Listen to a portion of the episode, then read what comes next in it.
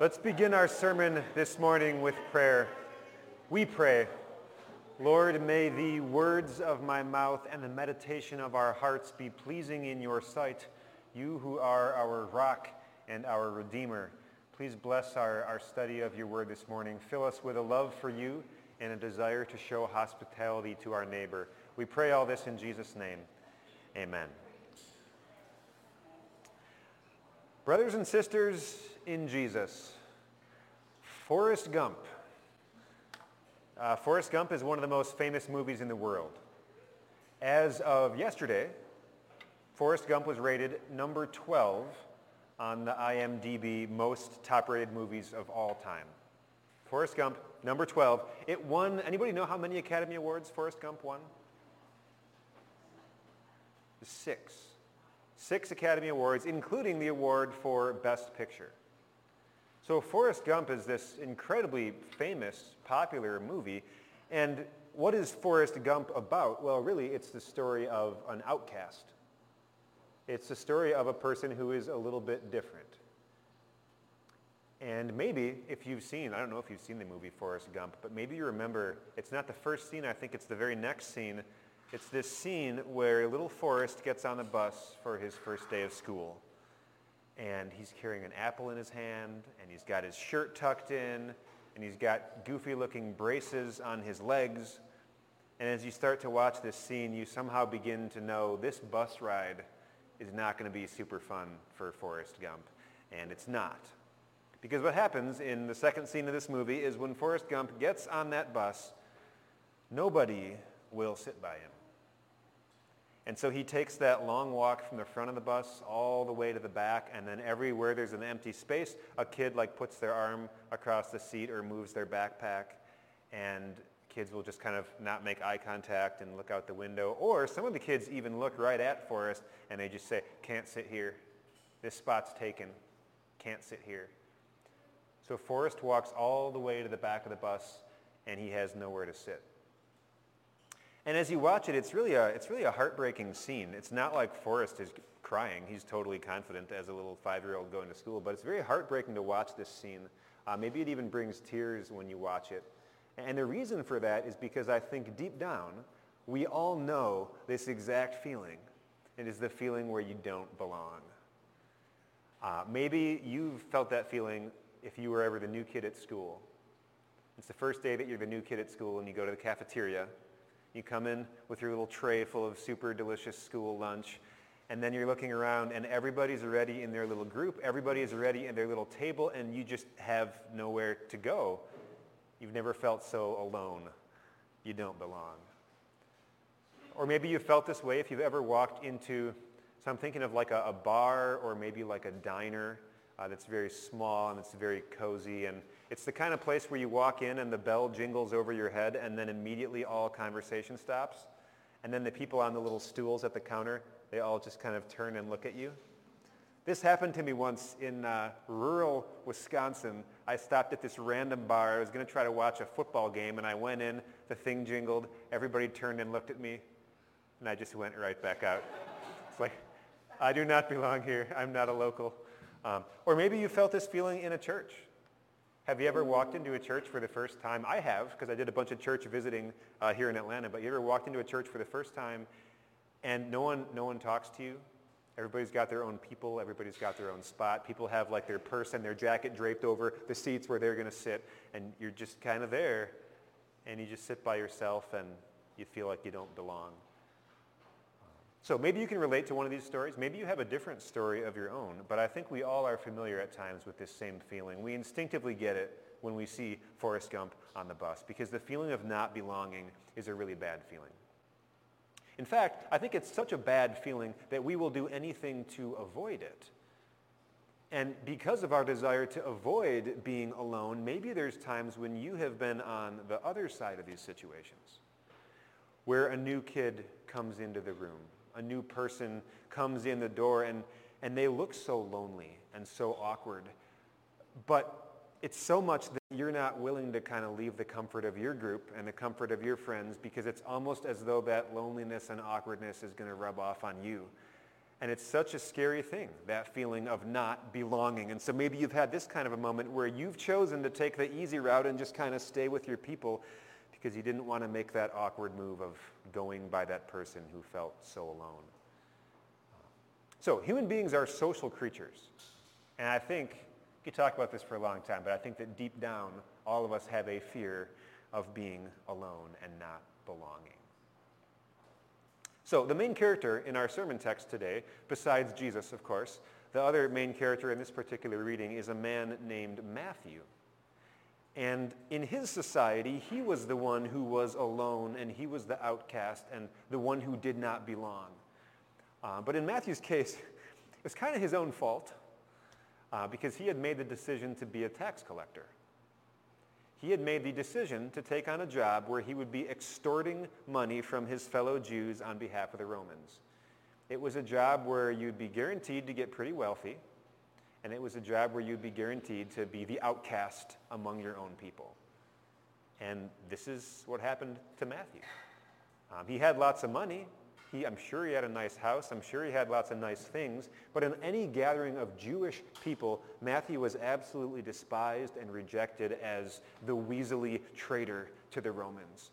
And really, humanly speaking, there was no reason for any of Matthew's fellow Jews to show him any kindness at all. You might say he deserved his social isolation. But that didn't stop Jesus, did it?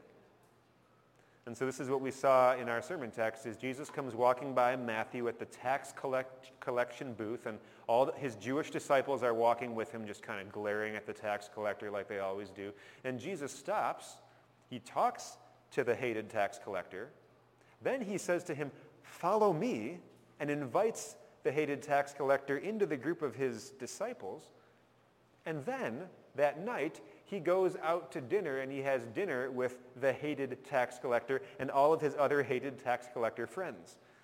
This is such a surprising thing that Jesus did that when the religious leaders heard about it, they got really, really upset. It says when the Pharisees saw this, they asked his disciples, why does your teacher eat with tax collectors and sinners? But as we read this, isn't this just classic Jesus? right? You take, you take a person who is a part of this segment of society that's viewed to be very far from God. Uh, in this case, it's the tax collectors. And while the religious leaders are shunning and avoiding them at all costs, Jesus is doing the exact opposite. He is seeking these people out at all costs. He is making every possible excuse to be around them. And we see Jesus doing this just all the time in his ministry, whether it's tax collectors or prostitutes or foreigners or this woman who was caught in adultery. There's so many different stories throughout Jesus' ministry. He does things like this so consistently that it's clear this is not, uh, this is not like a marketing strategy. Uh, Jesus is not going to leverage this relationship with Matthew to unlock a new demographic that he can market to. This is just Jesus being himself. He's being who he is, loving people, taking time for people, all people, because this is what Jesus does. And it enrages the Pharisees. They say, okay, you're loving people, but why those people? Why does your teacher eat with tax collectors and sinners?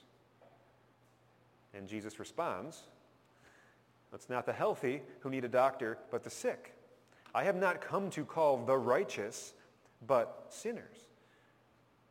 So here was the deal. When Jesus came to somebody, a tax collector like Matthew, for example, when Jesus came to somebody whose, whose sin, in this case, was an obvious public thing, somebody whose sin had not only separated them from God, but it had separated them from other people in their society.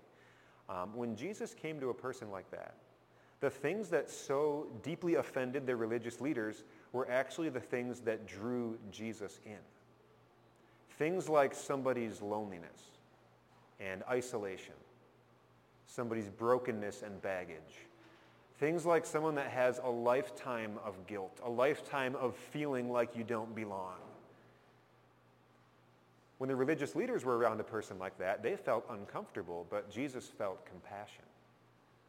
Uh, when the religious leaders were around a person like that, they felt a desire to avoid them at all costs, but Jesus felt a desire to help them at all costs. He says, it's not the healthy who need a doctor, but the sick. So let me ask you this, following Jesus' metaphor, um, how effective would a doctor be, or how effective would a surgeon be if he was super squeamish at the sight of blood? Not very effective. Um, but a good doctor, a good surgeon, looks at a broken leg or a collapsed lung or a hemorrhaging artery or whatever it is, not as something gross or scary, as something to be avoided, but as an opportunity for something to be healed, for something to be fixed, for someone to be helped. And Jesus looks at all sinful human beings in this exact same way.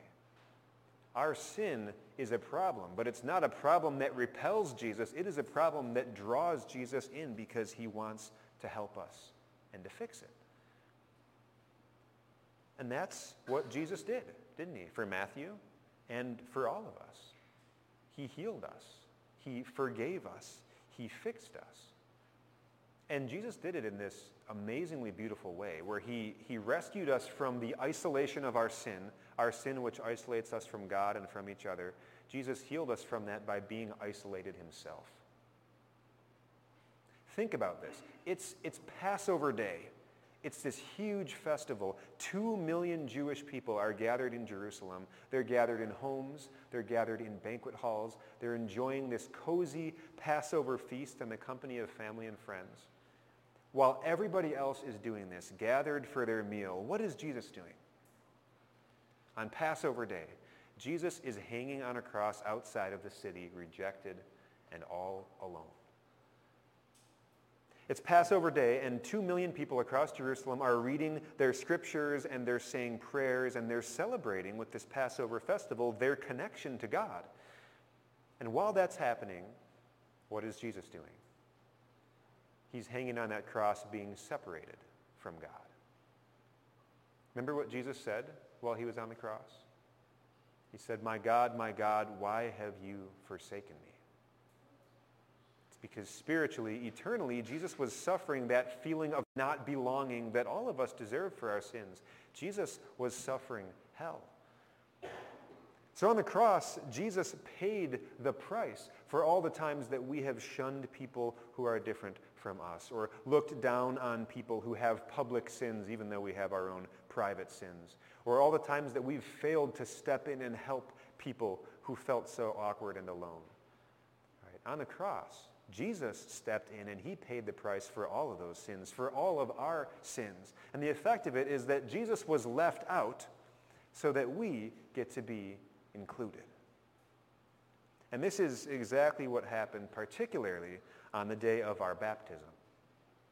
That God came to us in our spiritual loneliness and he washed our sins away and he wrapped us up in the righteous life that Jesus had lived for us and God accepted us into his family.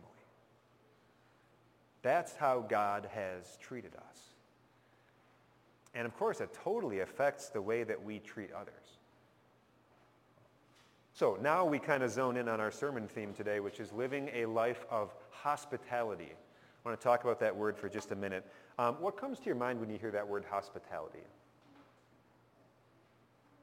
Um, I wonder how many people maybe think of the hospitality industry like you're thinking of hotels or restaurants or even theme parks or whatever. But that's not what we're talking about here. Uh, this Bible word, this Greek word in the New Testament for hospitality, here's the Greek word with English letters, uh, philoxenia.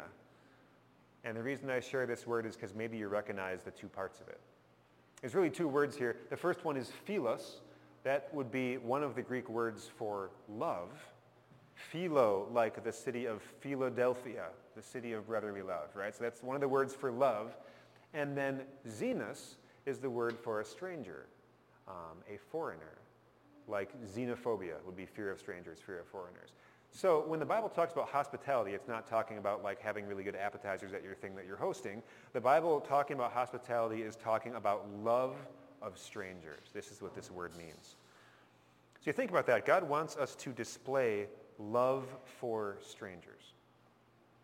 That means when there's a person who is feeling awkward, alone, isolated, left out, God wants us to have love of strangers and go reach out to that person and include them. That means when we see a person who, how about this, a person who's culturally, politically, ideologically, someone that would be viewed to be on the other side of the fence as whatever we are, right? If we're going to have love of strangers, God wants us to work twice as hard to build a bridge to that person and show them that we love them.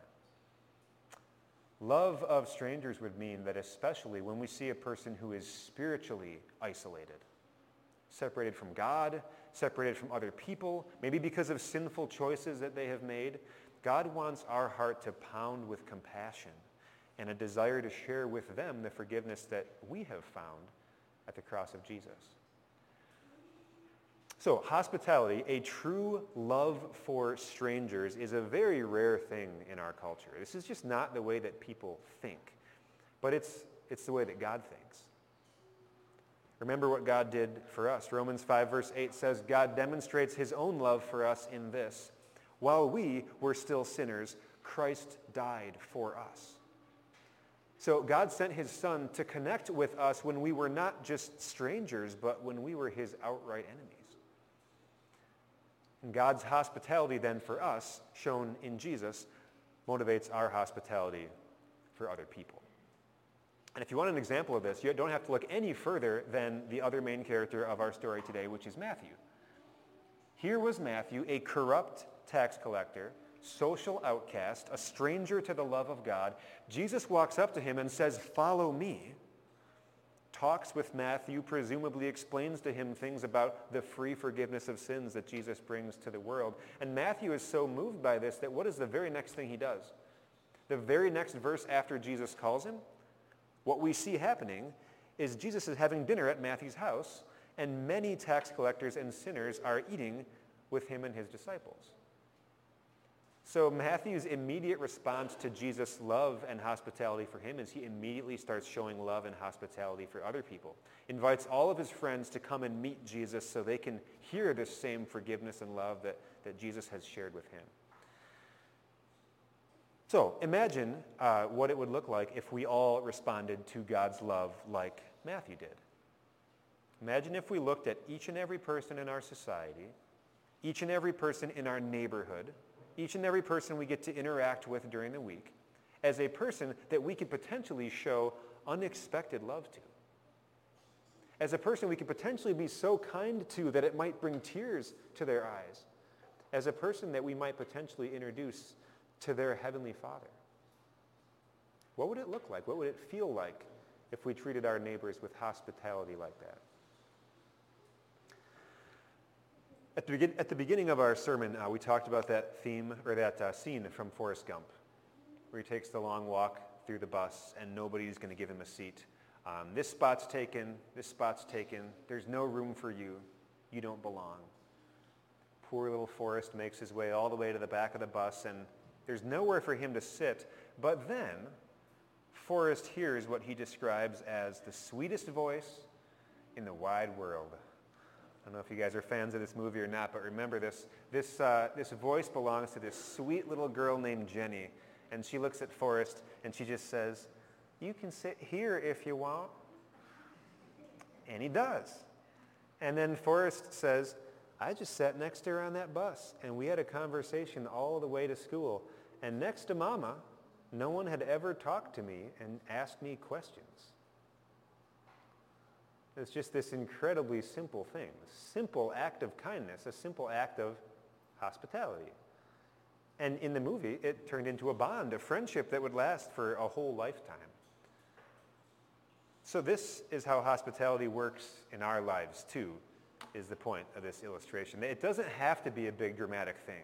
Like we come home from church, we heard about hospitality, and now I'm going to throw a banquet and invite every person I know and tell them all about Jesus all at once. I mean, if that's what you want to do, feel free. That maybe would be fun.